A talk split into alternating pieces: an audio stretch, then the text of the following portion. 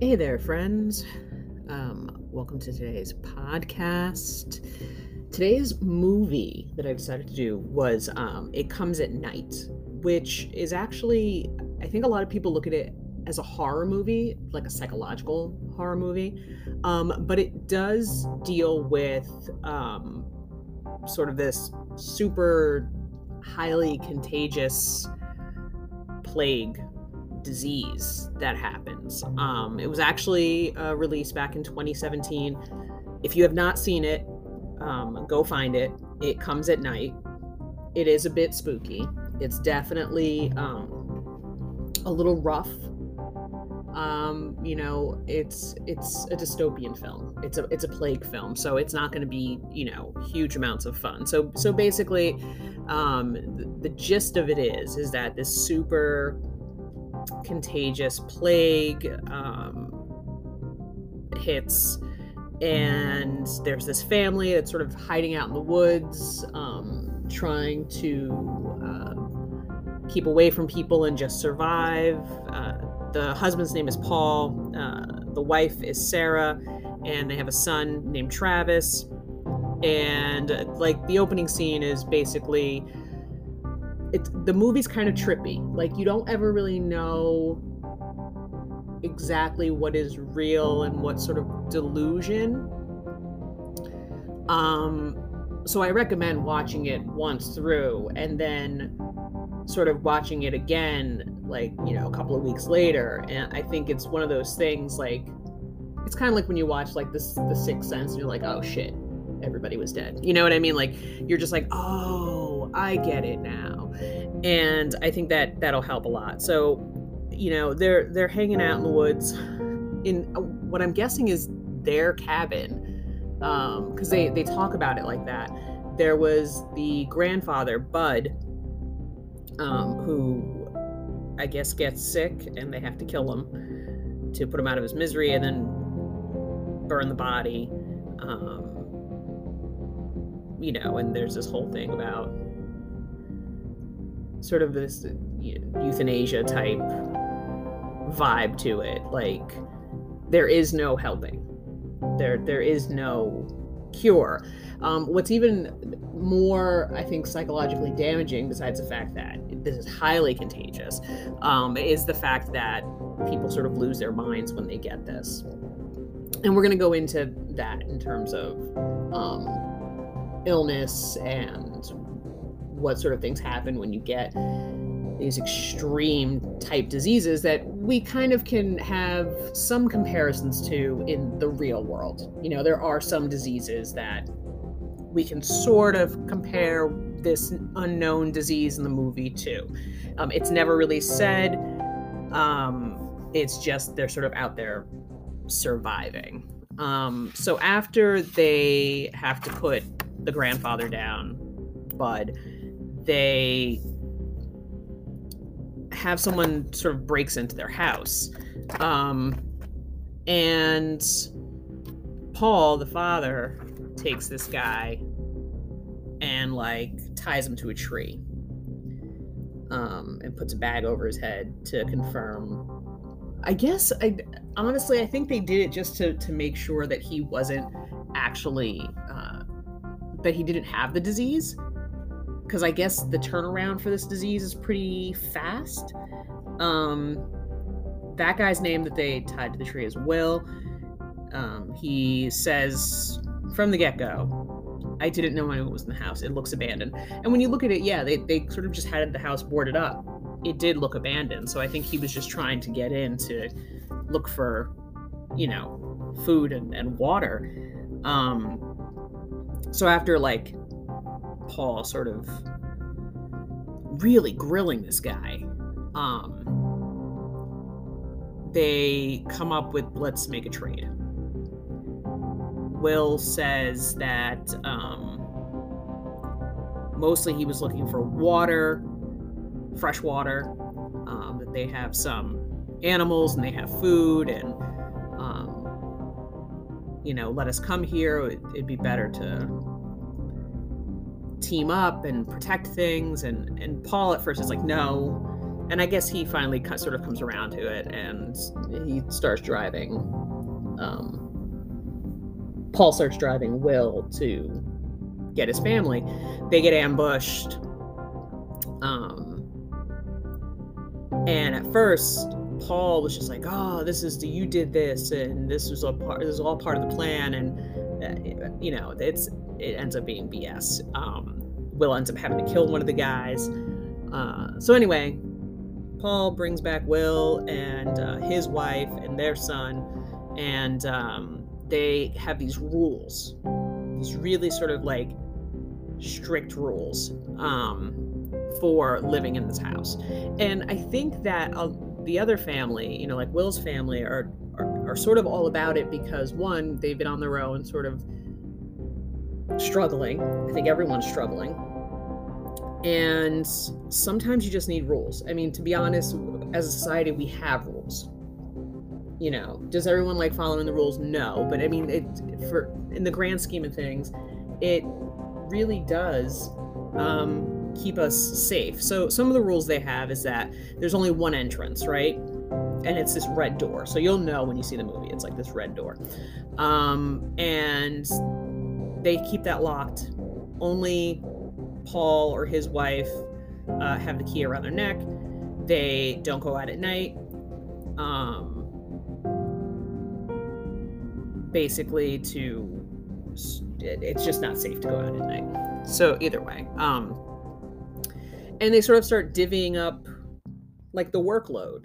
Um, and sort of it, it seems like a nice little get together, but you can tell Paul is super, super paranoid and doesn't believe much of anything um, that Will says. Like he's always trying to sort of catch him in a lie.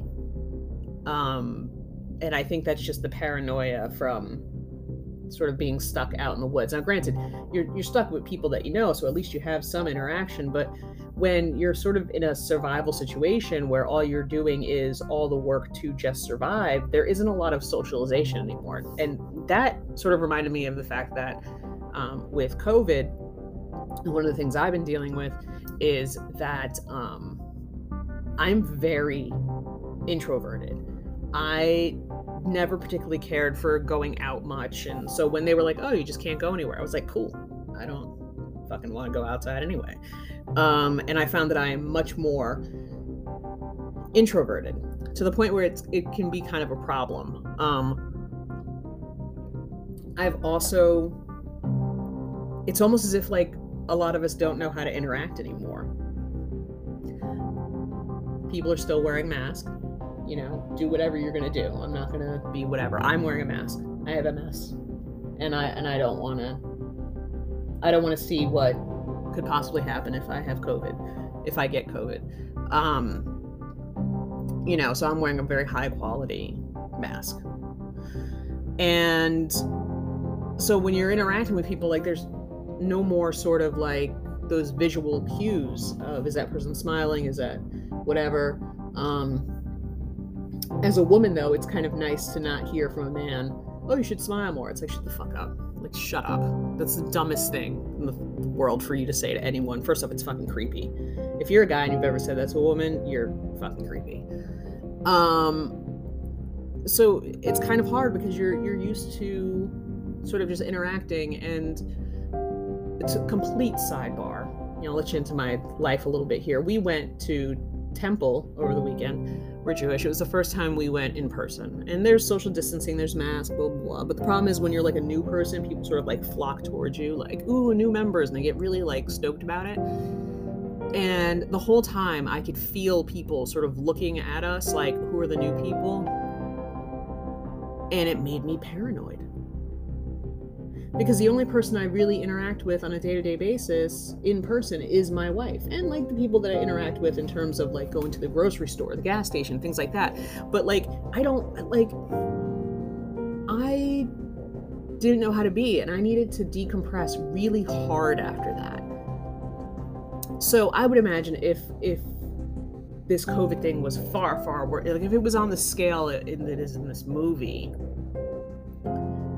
I probably would have been much more paranoid than Paul was. Like I, I, I give it to him, and it's hard to have those social interactions. You're looking for like, is this person just here to take all my stuff, to kill my family, to take over my house? And so I get it, but uh, either way, so they're living there, and you know, like, um, Will is teaching Travis how to cut wood and things like that, and they have like these like I said, these rules set up where like one person's always on guard, other people are working, so on and so forth. Um, and at some point, I mean, they have a dog. Um, I forget the dog's name. Stan or Stanley, some Stanley, that's what it was. Anyway, at some point, um, Stanley starts barking um, in the woods during the day and runs off and chases something and gets lost. And Paul takes his son home and he's like, "We gotta go. We, like, we cannot go chasing him. We have no idea where he's going, and it's just not safe. I mean, these people they they put on full on respiratory type mask and things like that to, to interact with people. So they're certainly not gonna go chasing after the dog. Um, and Paul just kind of tells Travis, like, you know, Stanley knows where we are. Like he knows the woods. He'll he'll be back. He'll find his way home.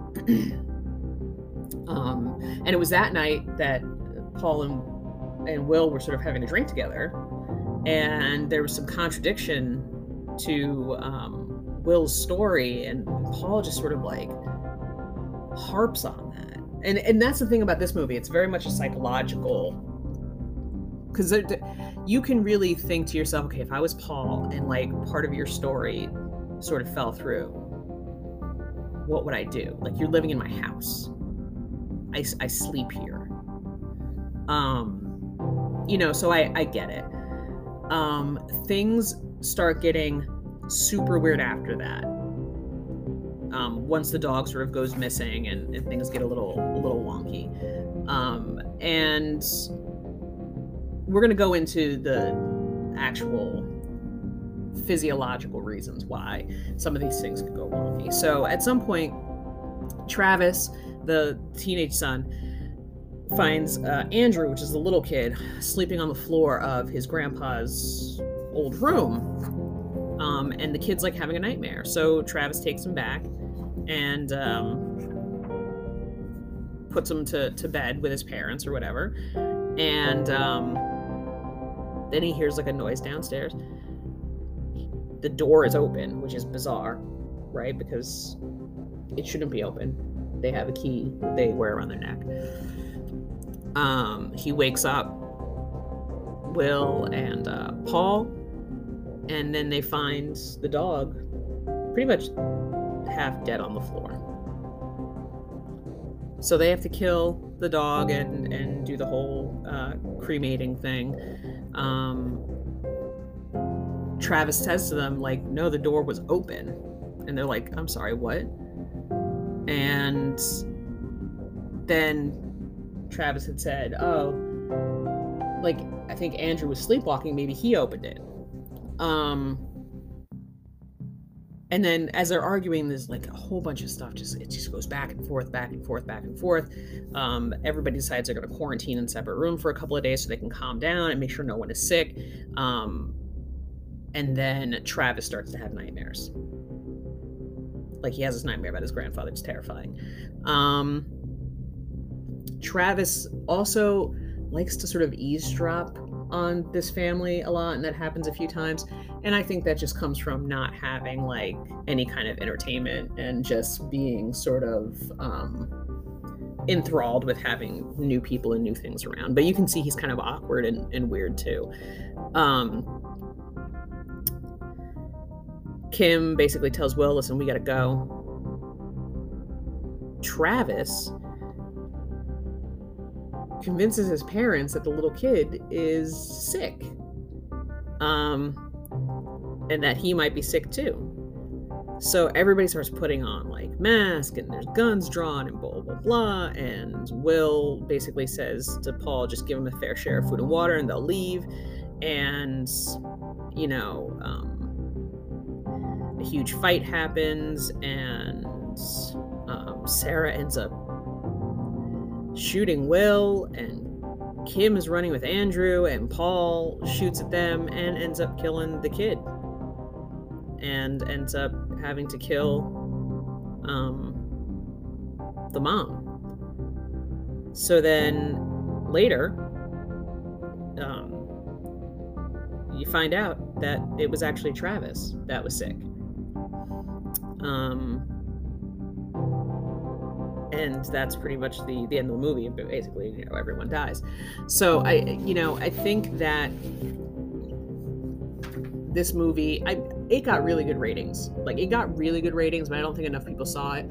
Um, especially if you're into psychological horror and things like that. It's a good movie. Um, but there's a lot to take from it in terms of survival and in terms of like what we're dealing with with covid and sort of keeping yourself safe but also having these weird social cues that you keep missing and the ability to interact with people and how we've all gotten so amped up about everything. Um you know whether it's you feel the need to share your opinion with people about shit that's none of your business. Like i, I don't know. I'm one of those people drink your water mind your business. Like at this stage of the game i can't with you I'm not going to have the conversation about what's contagious, what's not, what you should be doing, what I know what I'm going to be doing. Um, and that's all I can do now. So, what we're going to get into next is sort of the signs and symptoms of, of well known diseases and plagues and how that may have sort of played into this movie because in this movie they don't define what this plague is they don't define what this sickness is this is like a drastic thing where all of a sudden everything is cut off. There is no television, radio. People are not getting information they need. Just a catastrophic plague type thing has happened. And people are shutting themselves in and basically killing each other for the basics that they need in life. So, we're going to get into some of the reasonings behind the nightmares, the visions, and things like that.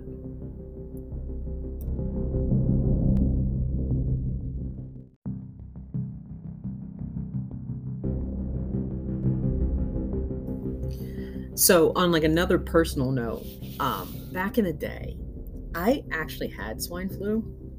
Like, it was, what was that? 2008, 2009, when that whole thing sort of went down. Like, so we were, were going through like a massive recession and housing bubble thing, and then um, my whole family got hit with swine flu. Um, and that's back when they were just giving Tamiflu out, and then there was like a Tamiflu shortage, and basically they would just give you like uh, liquid codeine and hope it all worked out. So I recall being, um, we had this big sectional couch, and um, basically everyone was laying on this couch because everyone had it in the house. So there was uh, four of us in the house, and um, just all of us laying on this huge sectional couch. Um, someone sort of being in charge for running to get water and like things like that. I, you know, being the adult in the house at the time was kind of hard because there was there were kids. Um, this is uh, prior marriages. There there were kids, so you kind of had to, even though you felt like hot garbage, you had to still take care of of your kids. And um, I recall having a pretty nasty um, sort of cough and all around feeling just like disgusting the worst of it though was the fevers. Um, and actually, I think it was only the kids got the Tamiflu because we weren't even we couldn't even get it for ourselves. We just gave it to the kids, and um, the the the actual fever. It was so hot, like I, 104. Something just like like a ridiculous fever when you're an adult, anything over like 102 makes you feel like you're gonna fucking die. And no matter what we took or did, it didn't really matter. Like your body was just on fire. And I remember having these really, really just fucked up dreams and like what I would consider possibly hallucinations. Um, I, like I saw family members who had passed and like and that scared the shit out of me because you're just like and am, am i dying? Am i dying? Because i'm seeing this and it's mostly because your fucking your brain is on fire. You know and like and and they always say you know you dream so your body goes to these restful whatevers um but like here i am like basically sort of fighting for my life in my living room because there was no um real treatment for it other than like stay hydrated um and I remember like hearing things and seeing things and having to be like the adult in the room, one of the adults in the room, you know. Um thankfully we were kind of with it enough where we would just like take all the bottles, empty bottles of water, throw them out, get new bottles of water, try to like feed somebody something, open a can of soup, like, and then lay down and sleep and then have these fucking delusions. So when I saw this movie, and you know, this kid is having these sort of like nightmares, I thought to myself, "Oh, is he sick?" Like, well, the first time I saw it, like, "Oh, is he sick? Is it like a is it like a fever dream?" So let's talk about how like sort of temperature affects your brain, right? Um, it literally can produce what's called waking hallucinations um, and vivid imagery, as well as nightmares.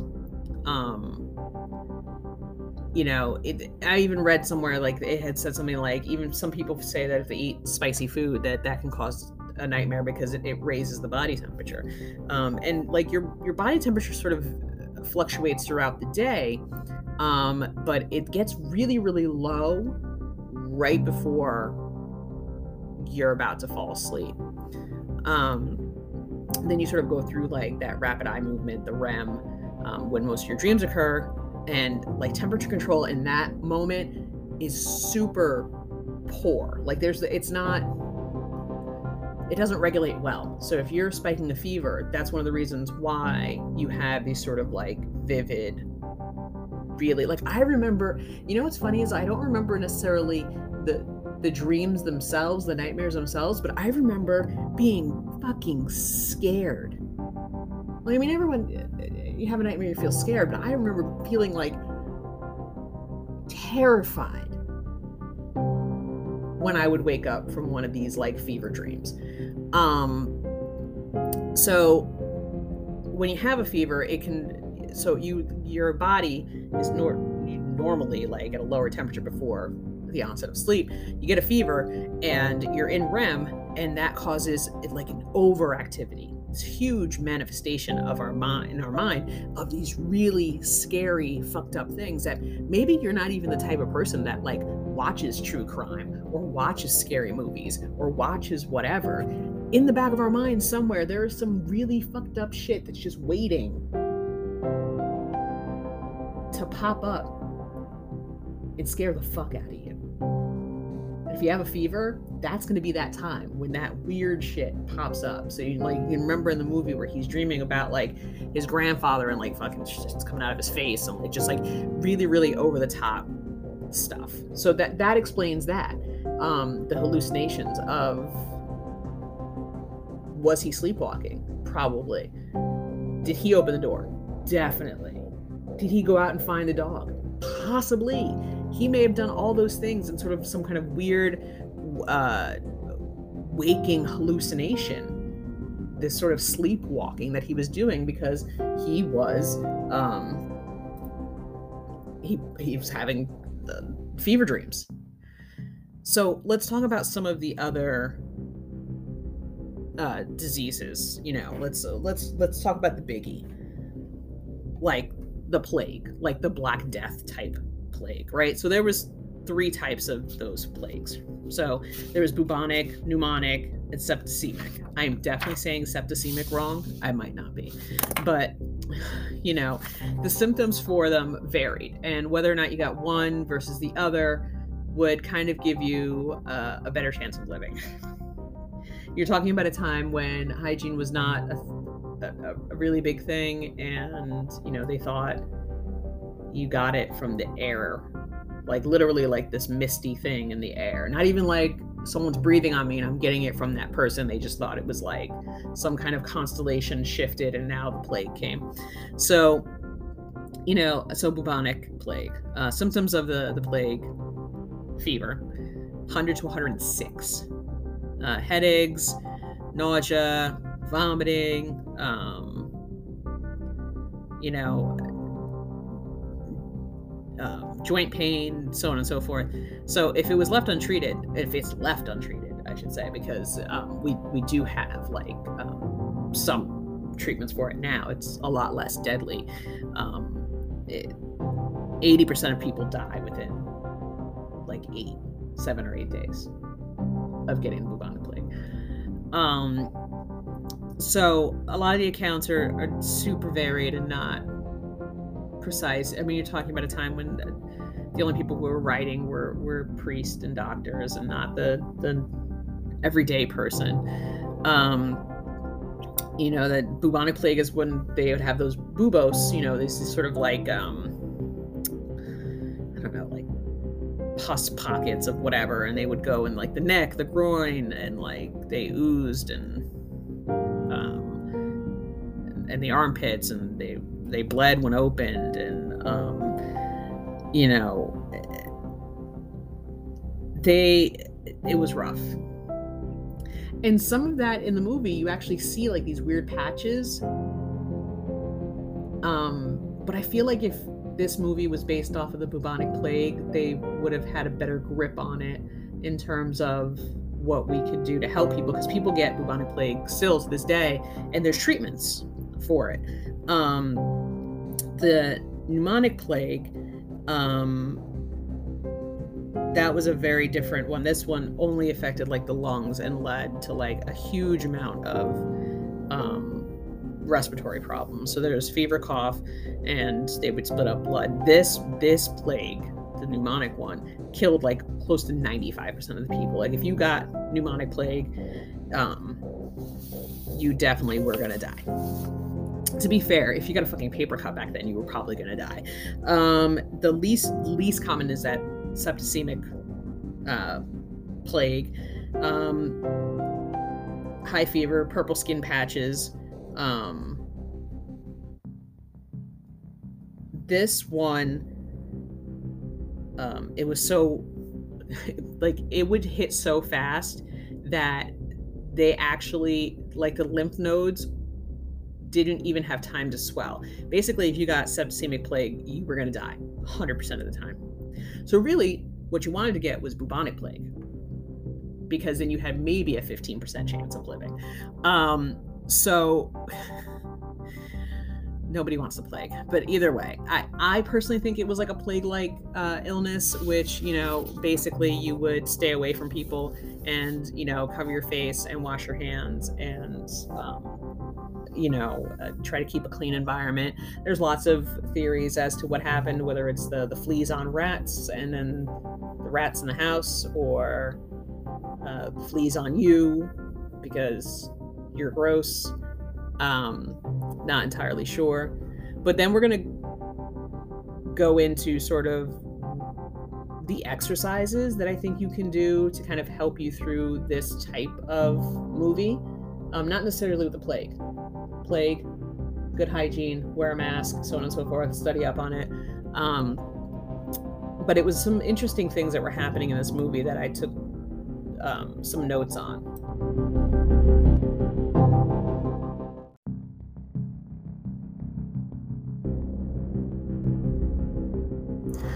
So before we get into like the um, sort of exercise or physical aspects of this, let's talk about a couple of things. Group dynamics and things like that. Clearly, the issue here is that one family has access to what I assume is lots of fresh water and a small amount of food, and the other family has access to much more food and livestock and not so much water. So they come to depend on each other, um, which I think is is sorely overlooked in a lot of apocalypse survival type movies. Um, everyone loves to think of themselves as like this lone wolf, and I'm gonna be on my own doing whatever, whatever. But truth is, you kind of need more than one or two people to to keep your shit going. Um, them bringing those families together was probably the best thing they could have done at the time um, in order to bring together the the things they had, the food and the water. Um, the problem is, is that if you don't have a group that you trust, if you don't know them extremely well, and even if you do know them extremely well, things like this can change um, relationship dynamics very quickly. You can go very quickly from trusting someone to not trusting someone. Um, and that's a hard life to live when you feel like you constantly have to look over your shoulder and wonder if the person that you're living with is is trying to sort of get you. Um, the other thing that was made mention in this was when they had sat down with the family and they were like, "Here are the rules. This is what we do."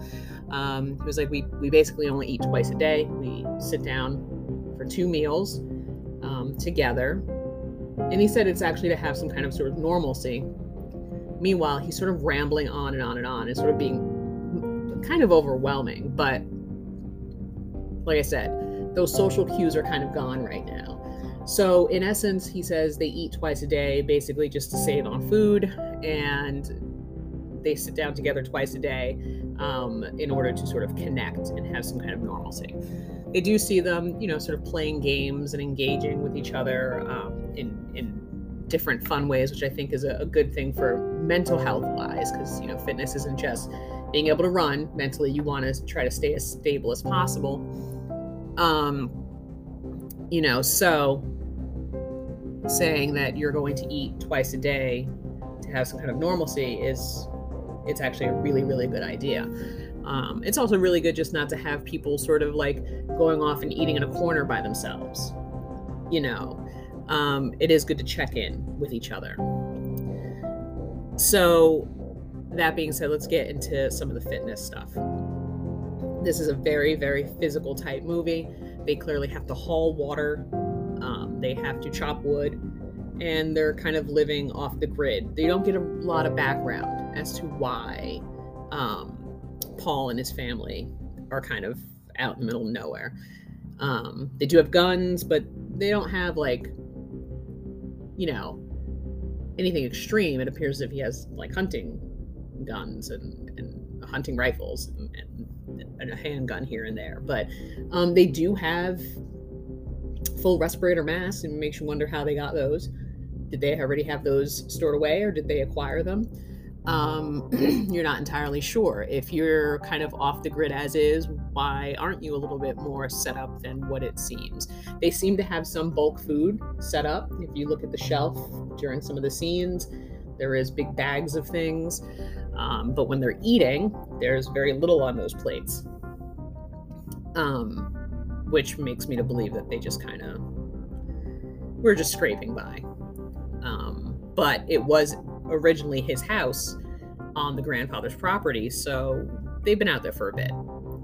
You also don't know, sort of like in conjunction with the rest of the area, where they are exactly. You don't know if they worked in town, what kind of jobs, so on and so forth. Um, you don't get a huge amount of background.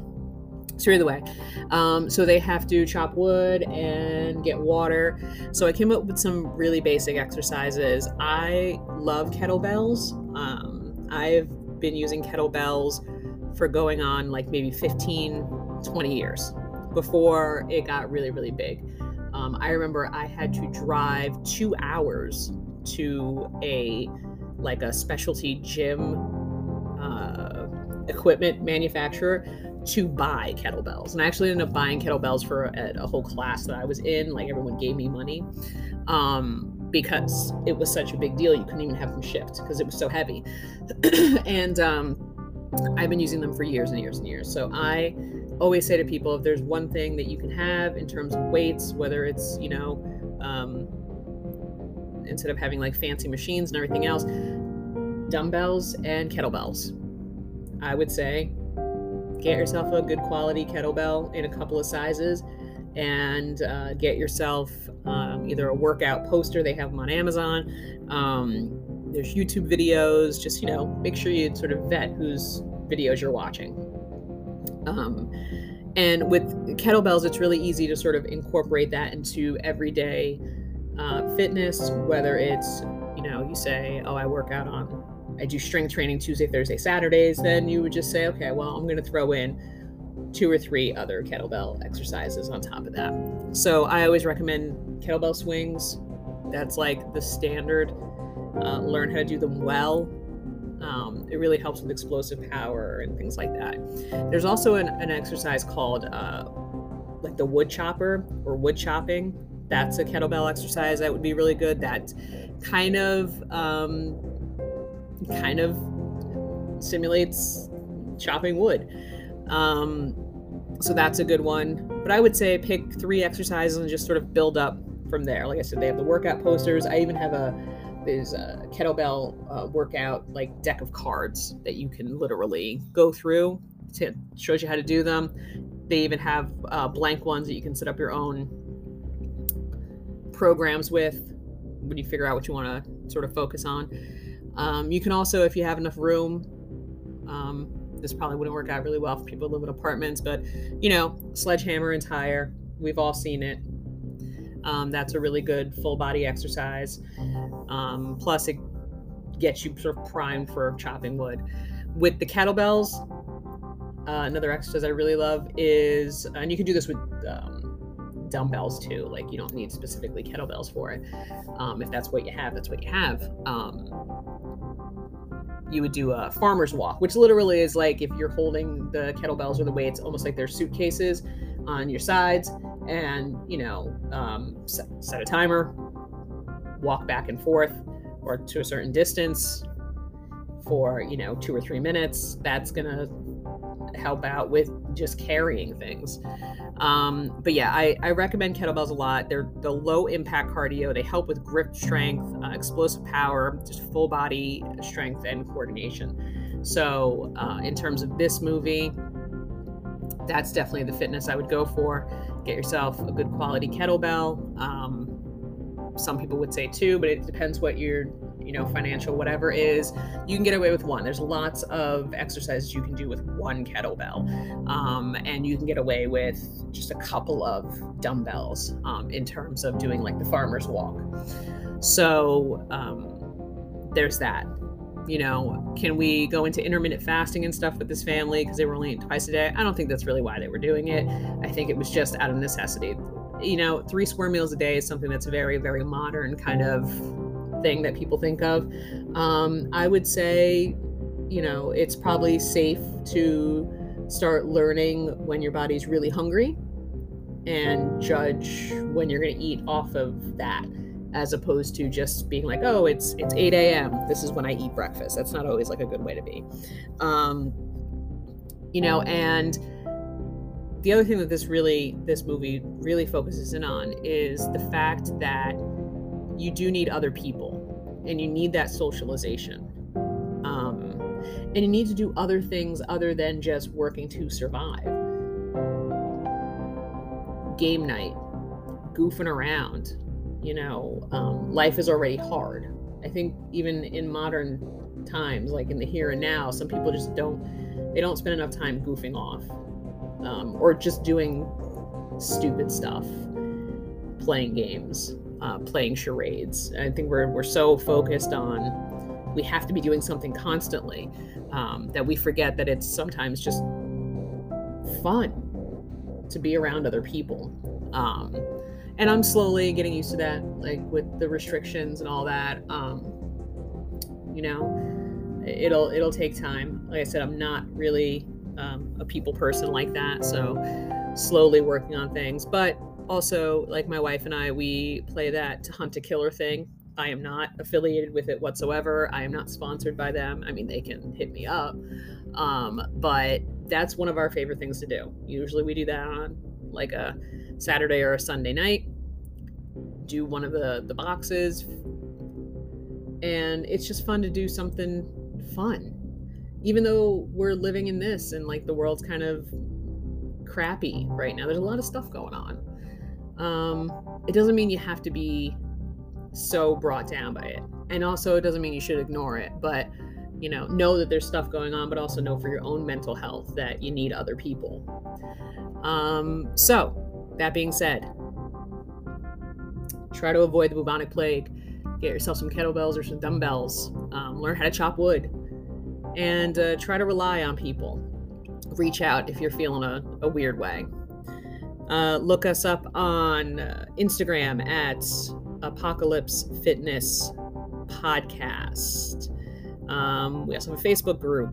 Um, there's also a Gmail, Apocalypse Fitness Podcast at gmail.com. Patreon, Apocalypse uh, Fitness Podcast. And um, feel free to donate if you have uh, a little extra you want to throw my way to get better equipment and things like that. And is that all? I feel like all I ever do is forget to remind you guys to like find me in the world of social media. I'm like the worst at it. But uh, yeah, don't get the plague. And don't like get weird with other people because you haven't been able to socially interact with people because there's been a plague. Um, and get kettlebells. All right, guys, take care.